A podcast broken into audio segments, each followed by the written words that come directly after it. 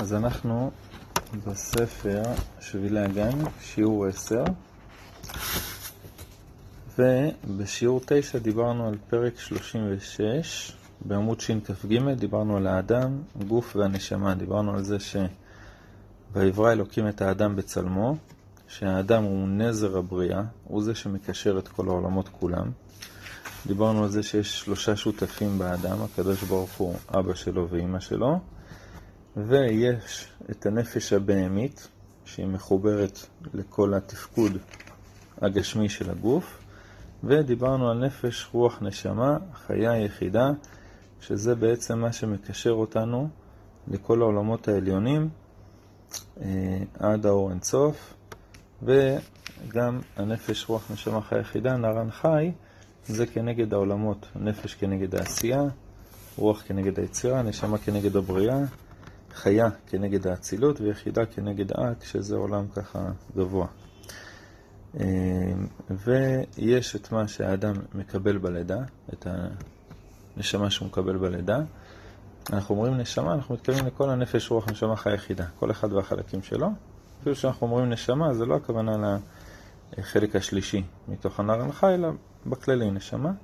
אז יש את מה שהוא מקבל בלידה שלו, ויש את מה שהוא קונה במשך החיים שלו והעבודה שלו, מה הוא קונה על פי מעשיו. ואנחנו מברכים, אלוקיי נשמה שנתת בי, אנחנו מודים עליה כל בוקר, והגענו בשכ"ו, עמוד שכ"ו, לצלם. דבר שנקרא הצלם, אחד הדברים הכי הכי חשובים שאנחנו צריכים להכיר בחיים. רבנו הארי מוסיף ללמדנו שישנה בחינה הנקראת צלם, שגם היא ניתנת באדם מכוחם של האב והאם ומהצלמים שלהם שקיבלו מהוריהם. עוד שנייה נראה מה זה צלם, אבל היה איש אחד שבא לרב. אמר לו, הרב, אני פחות קשור לקדוש ברוך הוא. אני שליש מאבא, שליש מאמא ושליש מהקדוש ברוך הוא. זאת אומרת, אני שתי שליש אבא ואמא שלי. הקדוש ברוך הוא פחות חשוב. אז הרב אמר לו, אבל גם אבא ואמא שלך, גם להם יש שליש שהם בנויים מהקדוש ברוך הוא, כמו כל אדם. וגם השתי שליש שהם מאבא ואמא שלהם, גם הם מעורבים משליש מהקדוש ברוך הוא. אז יוצא שאם אתה לוקח את כל הדורות אחורה, את כל השלישים שהקדוש ברוך הוא היה אחראי עליהם, יוצא שאין לך כמעט אבא ואמא, כמעט כל, כל כולך זה השליש של הקדוש ברוך הוא שמעורב בכל הגנים שלך. אז הצלם זה מה שיש לך, הצלם שקיבלת מההורים, והוא קשור גם לצלם של האבא ולצלם של האמא. מה זה צלם? הצלם היא בחינה רוחנית הממצעת בין הרוחניות הגדולה של הנר הנחי לבין גוף האדם ונפשו הבהמית. מה הכוונה ממצעת? יש לי צינור של 1 צול, יש לי צינור של 3 צול, ואני רוצה להעביר מים מאחד לשני. אני לא יכול. הם לא מתאימים. אז אני לוקח מחבר, אני לוקח מתאם, ואני שם מתאם שבצד אחד יש לו כניסה של 1, של 3, בצד השני יש לו יציאה ל-1 צול, וככה אני יכול להוריד את הזרם מ-3 צול ל-1. בסדר? עכשיו, אתה לוקח נשמה, ואתה רוצה שהיא תפעל בתוך גוף. אין קשר, הם לא רלוונטיים אחד לשני. הנשמה היא נשמה, היא אלוקית. מה שמעניין אותה זה בדיוק הפוך ממה שמעניין את הגוף שהוא בהמי, שהוא מעפר. אז מה אני עושה, איך אני מחבר את שני הדברים האלה? זה הצלם. הצלם בא לחבר את הגוף ואת הנשמה. זה בחינה שממצעת בין הרוחניות הגדולה של הנר הנחי לבין הגוף האדם והנפש הבהמית שלו. הצלם מלביש את הנשמה לפני היכנסה לגוף. ומה הוא עושה לה? הוא ממעיט את תורה ומאפשר לה להיכנס לגוף, להתקשר ולהתחבר עם הגוף ולהיות מושפעת מהבחירה החופשית. לכל אחד מחלקי הנר הנחה יש בחינת צלם, שזה כמו מלבוש שעימו הוא נכנס לגוף. אני לא זוכר אם הזכרתי את זה בשיעורים הקודמים. אה, איפה רואים מאוד יפה באריזל את העניין של הצלם? אה, מגיעה רחל אימנו, מגיעה ליעקב, ואומרת לו, אבא לי בנים, ואמא אין מתה אנוכי. אז היא לא ערסית שמאיימת עליו, אם אתה לא מביא לי, אני מתה. זה אחת האימהות. אומר האריזל, יש פה דבר מאוד מאוד עמוק. יש לכל אישה צלמים שאיתם היא יכולה להשתמש בעולם. נגיד שיש לה ארבע צלמים, אז האישה הזאת יש לה צלם אחד שהיא משתמשת בו לעצמה, ועוד שלושה צלמים שהיא יכולה להוליד. זאת אומרת, היא יכולה להוליד עד שלושה ילדים. יכול להיות שהיא לא תשתמש בזה, אבל זה מה שהיא יכולה. באה רחל ואומרת, אני רואה שיש לי רק אה, שני צלמים. אז אה, יש לי את יוסף, ויש לי את הצלם שלי, ואני רוצה לפחות שני ילדים, שאני לא אהיה פחות מהשפחות. אז אה, אם אתה לא תביא לי בנים, אם אתה לא תעלה לשמיים ולא יודע מה תעשה ותוריד לי צלם חדש, אז אני אתן לילד את הצלם שלי, ואז אני אמות בלידה. זה הכוונה עם עין מתה אנוכי. עכשיו יעקב אבינו אומר לה, תחת אלוקים אני לא יכול להוריד צלמים. זה אלוקים, זה עבודה של הקדוש ברוך הוא שהוא בורא את העולמות. אבל זה מה שרחל התכוונה. ובאמת כשבנימין נולד, היא קוראת לו בינוני. מה זה בינוני? בין הכוח שלי, נתתי לו את הצלם שלי. וזה הדבר האחרון שהיא אמרה לפני שהיא מתה. מה יעקב אבינו עושה ישר?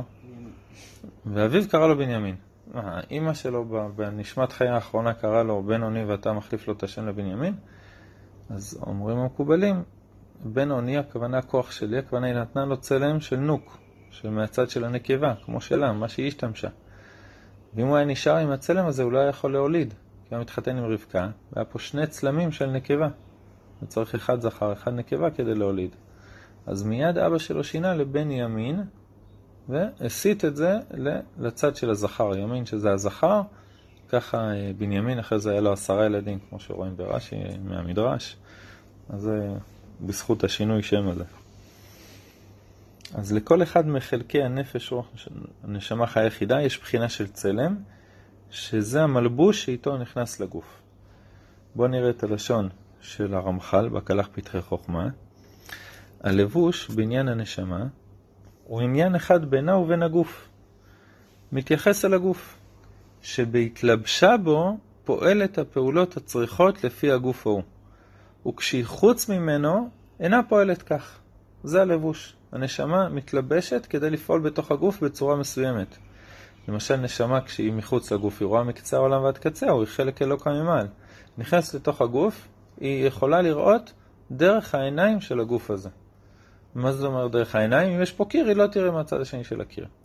אם אתה הבבא סאלי ואתה מזכך את הגוף, אז הוא מפריע פחות לנשמה, אז הנשמה יכולה להגביר את האור שלה ולראות מעבר לקיר.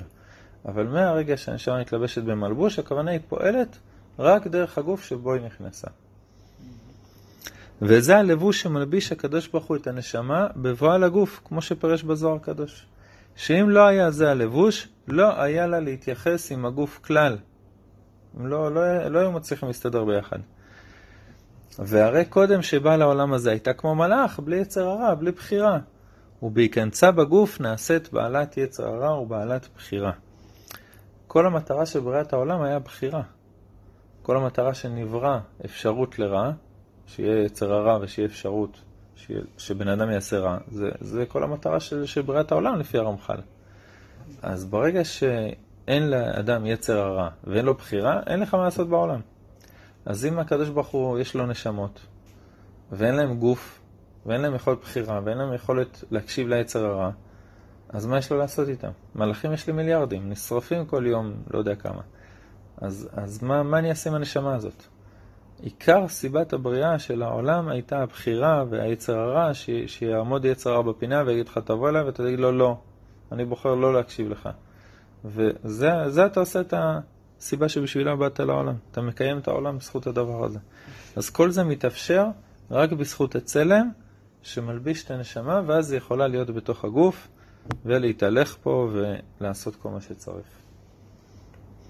הצלם, כמו הנשמה, מורכב מניצוצות רבים, שמספרם כפי מספר הימים שנקצבו לאדם. זאת אומרת, בן אדם שצריך להיות פה 80 שנה, אז יש לו 365 יום, כן, כפול 80 שנה, 365 ניצוצות, כפול 30, 80 שנה, זה המספר הניצוצות שיהיה לו. זאת אומרת, ניצוץ אחד לכל יום. וזה מה שחז"ל התכוונו, מעוות לא יוכל לתקון וחיסרון לא יוכל למנות, בן אדם יום אחד לא תיקן את הניצוץ של אותו יום. זהו, למחרת אתה מתקן, זה כבר של הניצוץ הבא.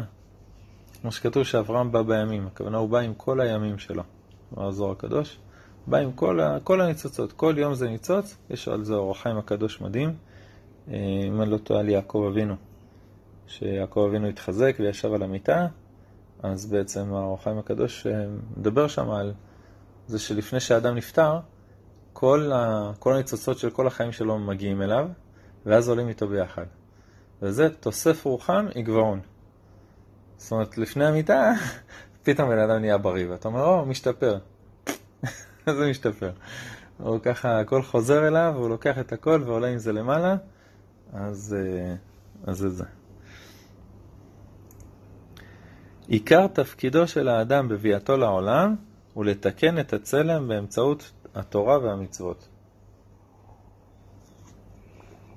כל יום נתקן ניצוץ אחד מן הצלם, עד שנתקנים במשך ימי האדם כל חלקי הצלם, ואז הצלם הופך להיות חלוקה דה רבנן. מה זה חלוקה דה רבנן? זה משל רוחני, שזה לבוש הנשמה המאפשר להשיג באמצעותו השגות רוחניות בעולם העליון. מדהים. מדהים. אמ, על פי, על פי חלק מהמפרשים, אמ, אין, אין אה, ש"ג בכניסה לגן עדן. אין שם שומר שאומר לך, בדקת חום היום? יש לך מסכה? יש לך אקדח? אה, מותר לך להיכנס? יש לך מכתב מבית הדין העליון שמותר לך להגיע לגן עדן? אין שומר כזה. זה מובן ככה גם מהזוהר הקדוש, אבל מאוד מקומות, שהאדם עולה למעלה. הוא יכול להיכנס לגן עדן, הוא יכול להיכנס לגיהנום. הבעיה זה מה הוא לבוש. אתה לא תיכנס למסיבה של מלא חברים שלך ומלא אנשים טובים וכל המשפחה וצדיקים ורבנים, כשאתה לבוש בבגדים שנתפרו ממחילה מצואה. מה אתה מחפש? מחפש לכבס את זה כמה שיותר מהר כדי שתוכל להיכנס בצורה מכובדת, עם חלוק יפה, לבן, נקי ומריח טוב. הגיהנום זה מכונת כביסה, בסדר? אז בא בן אדם אומר, אני רוצה לכבס. אז הוא אומר, טוב, תיכנס לתוכנית כזאת, תוכנית אחרת, הכל. אה, כמובן שעדיף עוד לפני זה פה בעולם עם תשובה ומצוות מעשים טובים והכל, אבל, אה, אבל אה, הבן אדם בעצמו לא מוכן להיכנס לגן עדן כש, כשהלבוש שלו הוא לא שלם ולא יפה ולא מאיר. וככה אומרים את זה במשל רוחני, חלוקה דה רבנן. הרי זה נשמות. איזה לבוש כבר יש לנשמות? הכוונה, הרוחניות הזאת של הצלם, אה, לפי החלקים של התיקון שלה. ולפי איך שהבן אדם עבד על זה פה בעולם. האיכות הבסיסית של הצלם הזה, מה הכוונה האיכות הבסיסית? מה הילד מקבל כשהוא נולד? עם מה הוא מתחיל את החיים? מתחיל את החיים עם מלא כסף בבנק, למבורגיני שיכול לנסוע לאן שהוא צריך, אנשים מסביבו ש, שעוזרים לו לעשות כל דבר שהוא צריך, מוסדות לימוד מטורפים שיש לו את כל המימון להצליח בחיים. או שהוא מתחיל את החיים כי הוא מכור לסמים, כי אמא שלו בהיריון שלו לקחה סמים, אז התינוק נולד כבר מכור. הוא מתחיל את החיים אה, בלי כסף, הוא מתחיל את החיים עם אה, תיק מאוד מאוד כבד על הגב, מתחיל את החיים אה, בלי חברים במקום הכי גרוע שיש. איזה נקודת התחלה אתה נותן לילד? מה, מה אתה... עם מה הוא יתחיל את החיים? עוד הרבה לפני מה שהוא רוצה לעשות, עם מה הוא יתחיל? אז זה, זה האיכות הבסיסית של הצלם. איך אתה מביא לילד איכות בסיסית של צלם שהיא נורמלית? זה תלוי בהתקדשות ובמעשים הטובים של ההורים בעת שהם יוצרים את הוולד ובמצוות שיעשו ההורים באותו היום. כשההורים נפגשים כדי להביא תינוק לעולם, אז זה מאוד מאוד תלוי מה המצב הרוחני שלהם באותו זמן. ואחותי הקטנה שאלה אותי בוואטסאפ לא מזמן. היא אמרה, למה אומרים שהילדים המאוחרים יותר, הילדים הקטנים יותר במשפחה הם יותר טובים? אמרתי לה, אני לא יודע אם זה נכון או לא, אבל אם כן, יכול להיות שזה בגלל זה. ההורים לאט לאט עם הזמן יותר משתפרים, יותר מתעדנים, יותר עובדים על המיטות, יותר מתחברים אחד לשני. מכירים אחד את השני. אז ככל שעובר הזמן, כאילו יש סיכוי שהילד יצא יותר נורמלי. השאיפה היא ש, שכבר בהתחלה, בחתונה, ההתחלה כבר תהיה הכי טובה שיש, וזו השאיפה.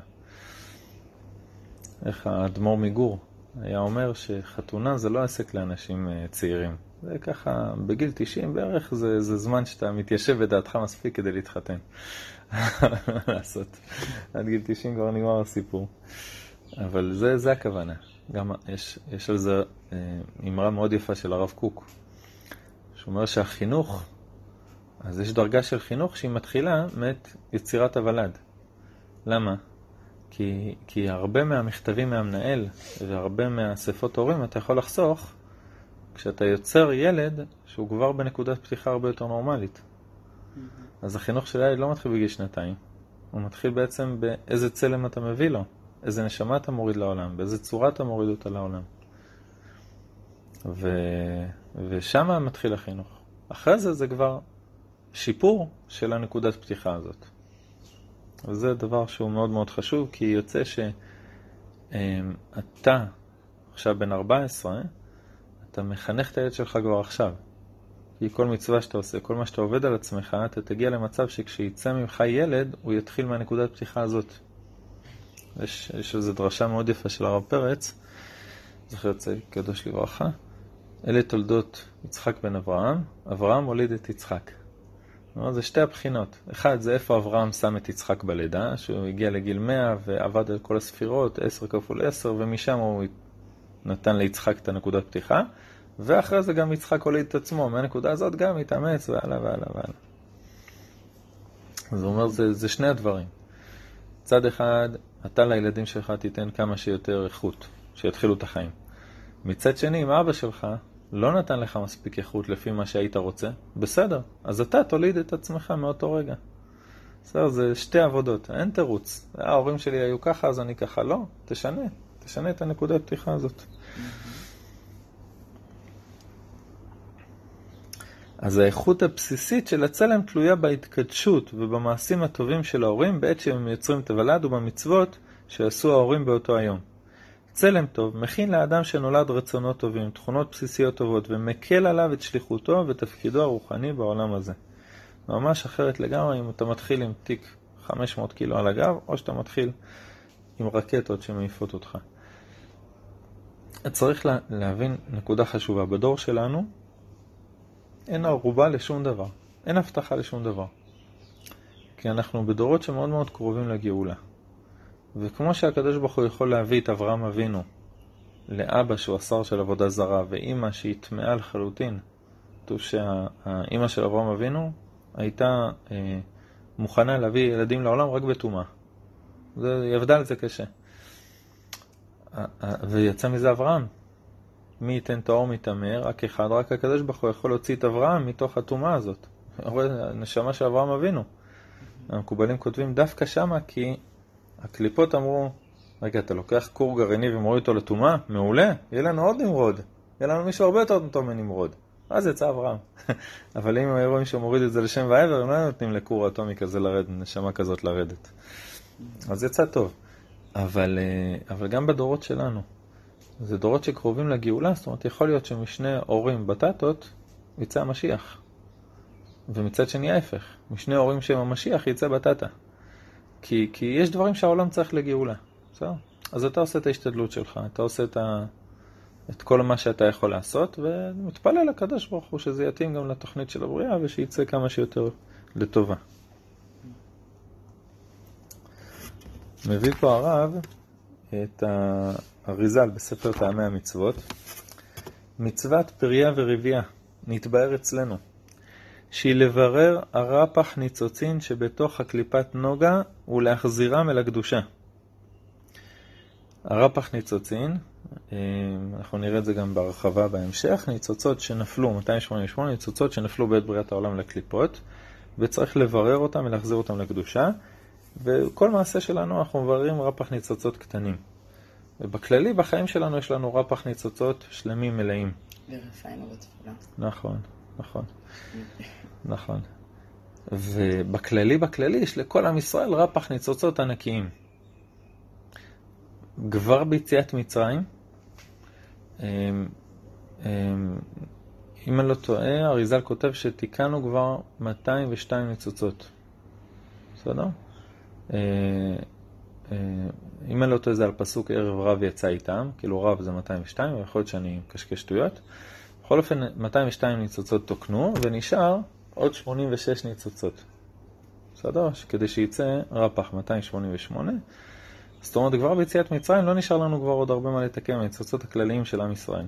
אבל אפילו לקחת כוס מים, לברך עליה שהכל נהיה מדברו, אתה מתקן רפח ניצוצין של המצווה הזאת של אותו היום של ברכת שהכל נהיה מדברו של הנשמה שלך. בכל דבר יש רפח ניצוצין קטן. שמעתי מהרב בן אקון, שכשאדם מביא פרחים לאשתו בערב שבת, בעצם הוא מזכה אותה בכל הרפח שהוא עבד כל השבוע. רפח זה אותיות פרח. זה מעניין. מאוד חשוב.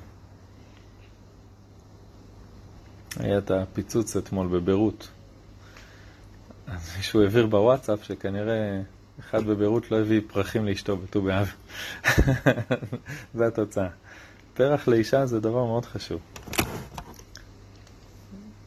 והנה האב והאם נותנים מצד רוחם בשעת הזיווג שני כיסויים לנשמות, אחד מן האב ואחד מן האם. כי הנשמה שיהיה הוולד הוא מחסדים וגבורות דזוני לעין, והלבוש הוא מאביו ואימו. והלבוש הזה מסייע אותו לעשות מצוות, כי הוא אינו יכול לעשותם כשהוא קטן. ובפרט אם הוא מגולגל, כי אין עוונותיו מניחים לעשות מצוות, וצריך סעד לתומכו בזה הלבוש. זאת אומרת, הלבוש עוזר לו, גם אם יש לו תיקים מגלגולים קודמים, הלבוש עוזר לו להתרומם מהכובד הזה.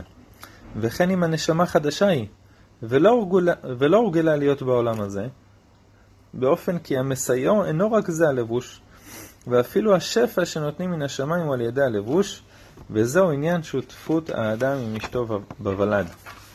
זאת אומרת, גם מה שההורים שלו נותנים לו מבחינת הלבוש, וגם שפע שיורד מהשמיים, הכל מתבטא דרך הלבוש הזה. ובזה תבין כמה החמירה התורה אל האדם לקדש את עצמו בשעת התשמיש, הכוונה בשעה שהם מביאים ילד לעולם, כנודע שאם יקדש האדם את עצמו, ימשיך בנשמה היא לבוש קדוש, שעל ידי זה יזכה לעבוד את השם. ואף על פי שהיא נשמה גדולה, צריכה אל קידוש אביו ואמו בשעת התשמיש להמציא לו לבוש מעולה. ולא יהיה לבוש זה סיבה לחטא דוגמת היצר רע. נמצא שאם יחטא הבן, העוונות נחשבים אליו. זאת אומרת, יש לך את הלבוש של האדם. הלבוש של האדם הוא אה, משהו שאבא ואימא שלו אה, ככה נותנים לו עזרה בסייעתא דשמיא. אבל יש לו גם נשמה. אמרנו שהלבוש זה מחבר בין הנשמה לבין הגוף. אז יש לו את הנשמה שהוא קיבל מהשמיים, נכון? Mm. יש לו את הלבוש שהוא קיבל מההורים, ויש לו את הגוף, נפש בהמית והגוף. גם אם יש לו נשמה אדירה, אני מוריד עכשיו את הבבא סאלי לעולם. מה זה משנה מה ההורים שלו יעשו? יש לו נשמה אדירה שוברת את כל העולמות. צריך שלנשמה האדירה הזאת יהיה מחבר טוב לגוף. אם לא, הדברים יסתכסכו. שמעתי מהרב בן אקון בשם הרב מרדכי אליהו, ש-90 אחוז, 95 אחוז מהחולי נפש בגבעת שאול, הוא יכול להוציא אותם על ידי תיקונים של הנפש ושל הצלם, של המלבוש הזה.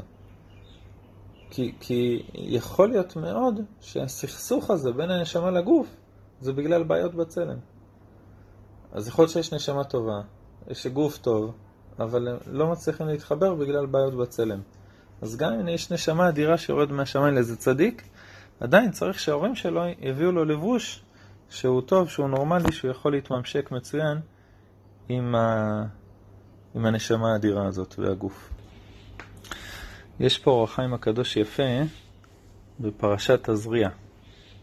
ממש על הפסוק אישה כי תזריע, אז כותב אור החיים הקדוש, והנה בעת העזרה אמרו ז"ל בזוהר הקדוש, כי כפי הכוונה אשר יכוון המזריע, ימשיך לזרע הנפש. אם יחשוב מחשבות רעות ומזוהמות, ימשיך לטיפה נפש טמאה, ואם יחשוב בטהרה, ימשיך נפש קדושה. וצא ולמד, הגמרא מספרת, על בניו של הצדיק המופלא חזקיה המלך עליו השלום, אשר נשא בת נביא. ולצד שחשבה האישה על עבדי מרודח, המשיכה נפש רעה לשתי ילדיה, שתי בניה. אם כן, עיקר הלידה היא המשכת הנפש לעובר, וזה בשעת ההזרעה, וקודם לה מלפניה, זאת אומרת, המחשבות שקדמו למעשה. כי אחר הוצאת הזרע כבר קדם כוח החושב שממנו יתהווה הזרע. זה מה שכתוב, כי תזריע וילדה. עיקר הלידה היא בשעת ההזרעה, שכאשר תזריע כבר ילדה. והיה מה שהיה. אם נפש טהורה, אם לא... זה...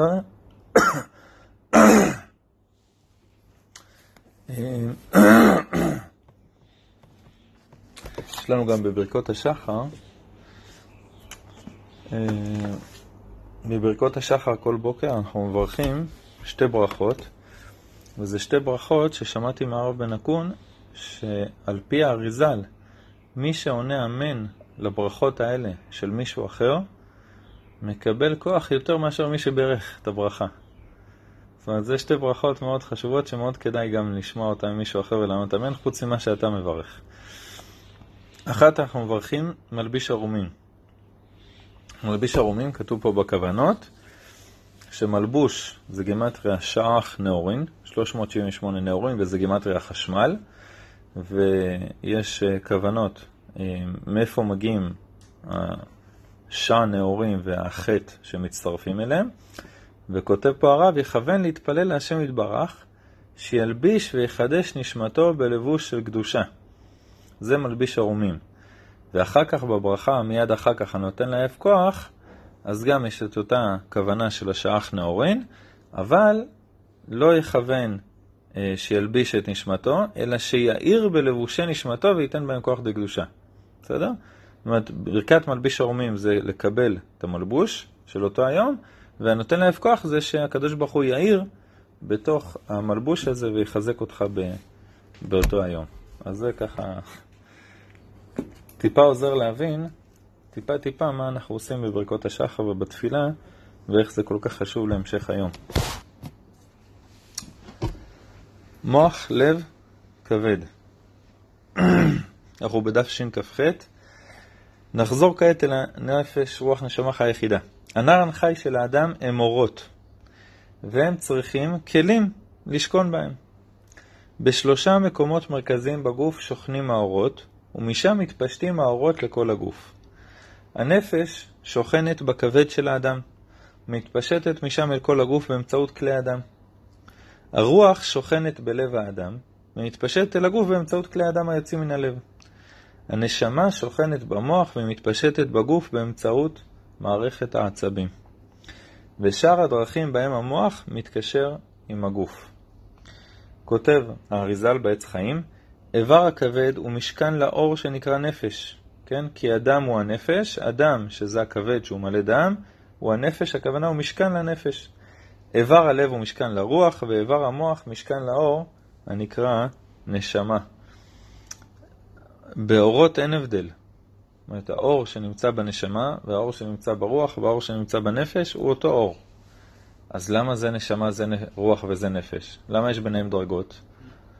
איך? נכון, בגלל הריחוק.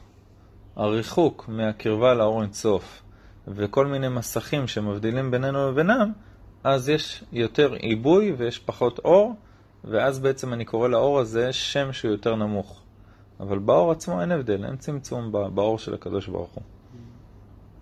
למעשה, בכל אחד מאיברי המוח לב כבד יש נרן בפני עצמם. זאת אומרת, בנשמה יש גם לה שלושה חלקים. האמת שזה יותר מורכב, זה נרן חי. בסדר, לכל חלק מהנרן חי יש נרן חי של עצמו. נפש דנפש, רוח דנפש, נשמה דנפש וכו'. משום שכל אחד מהנרן נחלק לנרן פרטים, וביחד הם תשעה אורות. לפיכך במוח נמצאים שלושה פרטים של הנשמה. הנשמה של הנפש, הנשמה של הרוח והנשמה של הנשמה. בלב נמצאים שלושה פרטי הרוח, הרוח של הנפש, הרוח של הרוח והרוח של הנשמה, ובכבד נמצאים שלושה פרטי הנפש, הנפש של הנפש, הנפש של הרוח והנפש של הנשמה. נמצא, כותב האריזל, כי במוח יש נרן, יש נפש או נשמה, אלא כולם מבחינת נשמה. זאת אומרת, הנשמה של הנפש, הנשמה של הרוח, הנשמה של הנשמה, זה נמצא במוח. לכן אנחנו אומרים כי הנשמה במוח. בלב יש נרן של בחינת רוח של כל החלקים, ובכבד יש נרן שזה בחינת הנפש, בסדר? אז זה לא אה, נפש של הנשמה, רוח של הנשמה ונשמה של הנשמה שנמצא בנשמה. זה חלקי הנשמה של כל אחד מהחלקים. הנשמה של הנפש, הנשמה של הרוח, הנשמה של הנשמה. בסדר? זו חלוקה טיפה שונה, אבל היא מאוד חשובה. החיה והיחידה, שזה החי מתוך הנרן חי, נחשבים לאורות מקיפים שאינם שוכנים בתוך הגוף, אלא סובבים אותו ומאירים בו. החיה מקיפה על הנשמה שבמוח, על הרוח שבלב ועל הנפש שלה בכבד, על כל אחד מהם בנפרד. והיחידה מקיפה על כללות האדם. כותב האריזל, דע כי הנפש והנשמה מתלבשים תוך פנימיות הכלים שהוא הגוף. אבל הנשמה לנשמה אין יכולת בגוף האדם לסובלה, והיא נשארת מבחוץ בסוד אור מקיף. וכשהוא מקיף את המוח מדור הנשמה, אז איך קוראים לו? מקיף של הנשמה. כשהיא מקיפה את הלב, זה המקיף של הרוח. כשהיא מקיפה את הכבד, זה המקיף של הנפש. וכמו שיש שלוש בחינות אלו שהם נפש, רוח, נשמה, כך הנשמה לנשמה, יש גם בה שלוש אלו. כולם בסוד אור המקיף. אמנם הגולגולת, שהוא סוד הכתר, משם שורש נשמה עליונה נקראת יחידה, שזה הדרגה החמישית, אורו של משיח, משהו מאוד מאוד גבוה. נקודה אחת חשובה לפני שנמשיך פה, אה, דיברנו על זה בטח פעם, כשבן אדם נכנס למשבר. אז לפעמים זה משבר כתוצאה מעבירות. לפעמים יש משברים שהם כתוצאה ממצוות. בן אדם עבר שבת, עבר חג, עשה מצווה מאוד גדולה, ואז הוא מתרסק. מה, למה התרסקתי? אני אמור עכשיו לעלות, אני אמור להתקדש, להתאר. למה, למה ההתרסקות הזאת? אז צריך להבין שלאדם יש מקיף ששומר עליו. גם שומר עליו מהחיצונים, וגם עושה עוד עבודה, של, של לתת לך רצון להתקדש ולהתאר. ככה הרב ראובן ששון מסביר בתעללי חיים. בראשית, סוכות, כשהאדם יש לו נשמה בתוך הגוף, אז היא לא התחילה בתור נשמה, היא התחילה בתור משהו יותר גדול. המשהו הגדול הזה נכנס לתוך הגוף, לשנייה, והחלקים שהגוף לא היה לו מספיק כלים בשבילם, למשל החיה היחידה, יצאו החוצה. זאת אומרת, זה היה לשנייה בתוך הגוף, ויצא החוצה להיות מקיף. הגוף טעם אבל משהו מאוד גדול, אז הוא רוצה להתקדש, הוא רוצה להתאר, הוא רוצה להשיג את הדבר הגדול הזה.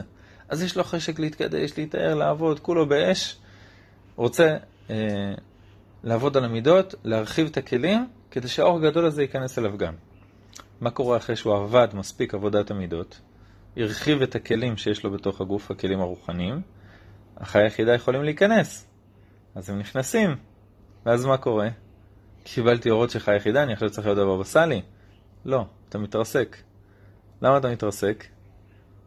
כי אין לך אור מקיף עכשיו. אז פה בעולם הזה אתה תרגיש דאון, אתה תרגיש באסה, לא בא לי לעשות מצוות, לא בא לי להתפלל. אני, אני, כאילו מה? אבל אני אחרי יום כיפור, אני אחרי סוכות, אני אמור להיות באש. אז עברת משהו מאוד גדול, האור המקיף נכנס אליך, עכשיו צריך לחכות קצת זמן. רבי נחמן אומר לחכות באמונה, להחזיק בציפורניים, סבלנות, להתפלל להשם, איפה שאתה נמצא שם הבא. יש רצו ושוב, אז זה השלב של השוב. עד שיגיע לך אור חדש מהשמיים. יכול לקחת שעתיים, יכול לקחת יומיים, יכול לקחת שבועיים. אבל כשמגיע האור החדש, אז הוא מגיע גדול, יותר גדול מהכלים שלך, נכנס לבפנים, ואז החיי היחידה יוצאים החוצה, כי אין להם מקום. ואז עוד פעם אתה מקבל חשק להשיג, ואז אתה הולך חזרה. אז זה הרצו ושוב. רבי נחמן אומר לך, אדם צריך להיות בקיא ברצו ושוב. כשאתה ברצו, אז להיות באש, להקפיד על דברים, הכל. כשאתה בשוב, אל תזרוק הכל. תחזיק בציפורניים, תאמין באמונה, תבכה, תתחנן להשם שיוציא אותך. ומהאמונה הזאת, אתה יכול להגיע עד לכתר. איך אתה יכול להגיע מאמונה לכתר? איך אתה יכול להגיע מהמלכות, שזה הכי הכי למטה, לכתר. לא דרך כל הספירות, את כל העבודה. כי אם אתה הולך בדרך של יושר, אז מהמלכות אתה יכול לעלות ליסוד, ומשם לעוד, לנצח וכולי. אבל אם אתה הולך לספירות של העיגולים, אז הקצה של העיגול מחובר לקצה השני. אז מהמלכות, נכון? אני לוקח כאילו את כל הקו של היושר, מקפל אותו לעיגול, הכתר והמלכות מתחברים, כתר ומלכות. הוא אומר, על ידי אמונה אתה יכול להגיע מהמלכות, בום, לקטע. אז זה הזמנים של השור, הזמנים של הבאסה, הזמנים של הסדערס בעבודת השם, הזמנים שאתה ככה רוצה את הלוח שנה, לתלוש את הדף הזה ובוא נתחיל ממחר. צריך אמונה, צריך סבלנות, צריך אמונה, תפילה, להשתוקק להשם, עד שיעיר עליך שוב בחסדו ותקבל עוד פעם את האש. נמצא שהנשמה שוכנת במוח, ומשם מתפשטת בגוף האדם כולו. במוח החושב, במחשבות, בלב האדם, ברגשות, ברצון, בהנאה לפעולה. הנשמה מהירה למוח, המוח פוקד על החושים, על הידיים, על הרגליים לממש את ההחלטה, ובאופן דומה פועל הרוח בלב, ומשם אל כל הגוף באמצעות העורקים, וכן הנפש שבכבד באמצעות הדם. העיקר של האדם זה לא הבריאות, זה לא הרגליים, זה לא הידיים, זה לא ההורים, זה לא המשפחה, זה לא העושר, זה לא הכבוד, העיקר של האדם זה הרצון ששוכן במוח. הרצון, ההשתוקקות, הלב, הטהרה, כי אם שמה הדברים מסודרים, הבן אדם יהפוך את העולם. אם המוח שלו דלוק באש ומוחין דגדלות ו... ויאללה, מה, מה יעצור בעדו? שום דבר לא עוצר ממך כשאתה ככה. כל יעד, כל משימה, בום, מעיף, הלאה, מה עוד? דברו איתי, נכון? זה מוחין דגדלות. כשבן אדם בדיכאון, מוחין דקטנות, בעצבות, מסתכל על עצמו ושרוי בזעת, זה לא משנה מה התנאים שיהיה מסביבו. המטלה הכי קטנה שיש, אין לי כוח, עזבו אותי, אני רוצה לישון, ביי. לא לדבר איתי. זה, זה, הכי חשוב בעולם זה זה. זה הנשמה שבמוח, ואיך היא נמצאת עכשיו, באיזה מצב, איזה סטטוס היא נמצאת, זה, זה מה שמשפיע על האדם, על העולם, על הכול. אתה רואה אנשים שיש להם אש, מעיפים את העולם, לא עוצרים באדום, ויש אנשים שיש להם את הכל. רק תקום, תעשה משהו. אין לי כוח, עזוב אותי, משעמם לי, לא בא לי. זה מוכן לקטנות. הבן ישחי כותב, כשבן אדם מוכן דקטנות, בבאסה, באיזה שרשרת של עבירות שהוא לא יודע איך לצאת מהן, הוא אומר, תשבור את השרשרת. למה? כי עבירה גוררת עבירה. בן אדם מוכן דקטנות, עושה עבירה. מה יקרה עכשיו? הוא יהיה עוד יותר בזבל. הוא יהיה עוד יותר בזבל, יש סיכוי עוד יותר שהוא יתלכלך. עבירה גוררת עבירה. זאת אומרת, תשבור את זה. אנחנו יודעים שמצווה גוררת מצווה. תעשה משהו קטן של מצווה. תשבור את השרשרת. אין לי כוח עכשיו לעשות מצווה. שים עשר אגורות בצדקה. עשית מצווה? כן, יופי, מעולה. לאט לאט משם יהיה לך את הכוח בנפש לעלות. זאת הסיפור בשבת עם בעל התניא. זה היה עשיר מאוד גדול קמצן, והוא הלך לשם, הוא אמר אנחנו צריכים עשרת אלפים רובל לשחרר את החתן, והעשיר הולך לחדר, חוזר עם קופיקה, אגורה של נחושת. ובעל התניא מברך אותו ועושה לו שעה מי שברך. על האגורה הזאת. אחרי זה הוא הולך, אחרי 50 מטר הוא קורא לו, אומר לו, רגע, רגע, אני רוצה לתת עוד. הוא נותן לו עוד פרוטה, והוא עשה לו מי שברך מטורף. עד שבסוף הוא נתן את כל עשרת אלפים רובל, אחרי כמה שעות טובות. אבל הבעל התניא הבין שאין לו בנפש כוח לתת יותר מאגורה, וזה לא משנה כמה הוא ידבר איתו. אז הוא פשוט עם הברכות, ועם השפע, ועם מה שהוא בירך אותו, ועם ההכרת הטוב, ועם ה... אה, לייקר את המצווה שהוא עשה, הוא נתן לו כוח לתת עוד אגורה. ואחרי זה רובל, ואחרי זה חמישים רובל, ואחרי זה בסוף הוא נתן את כל המצווה. אבל לא היה לו את הכוח הזה בנפש בהתחלה. אז בן אדם שאין לו את הכוח הזה בנפש בהתחלה, אתה מדבר איתו על עשרת אלפים רובל, אין עם מי לדבר, יש לו כוח לאגורה. אז אומר לך הבן שלך, שים עשר אגורות בצדקה. תעשה משהו של אגורה. זה ייקח אותך לעוד אגורה, זה ייקח אותך לחצי שקל, זה ייקח אותך לשנקל. מעולה. אתה מתחיל שרשרת של מצווה גוררת מצווה. מתחיל בקטן. טוב, נמצא, כותב האריזה, נמצא כי הנפש שורה בכבד, ובאמצעותו משלח הערותיה אל הכלים החיצוניים, איך על ידי ורידי אדם כנזכר. רבי נחמן יש תורה שלמה, זה מופיע, מופיע לפניו בזוהר הקדוש, על עשרה סוגים של דופק. וחכם גדול שמבין בנפש יכול על ידי הדופק של האדם להבין מה קורה אצלו בנפש. אז איך זה יכול להיות? מה זה איך זה יכול להיות? אדם הוא הנפש. אדם, אדם מעביר את כל הכוחות של הנפש. על ידי הכבד הנפש שולחת את ההערות אל הכלים החיצוניים דרך אדם.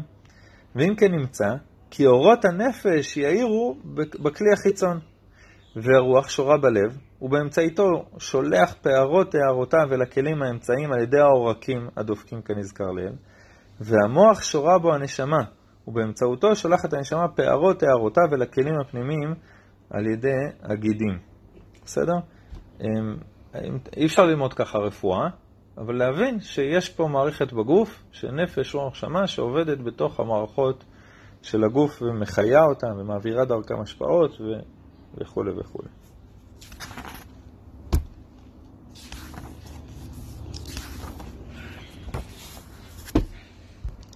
ואנחנו נעצור כאן בעמוד שכ"ט, השפעת המוחין. והשם יעזרנו הדבר טוב.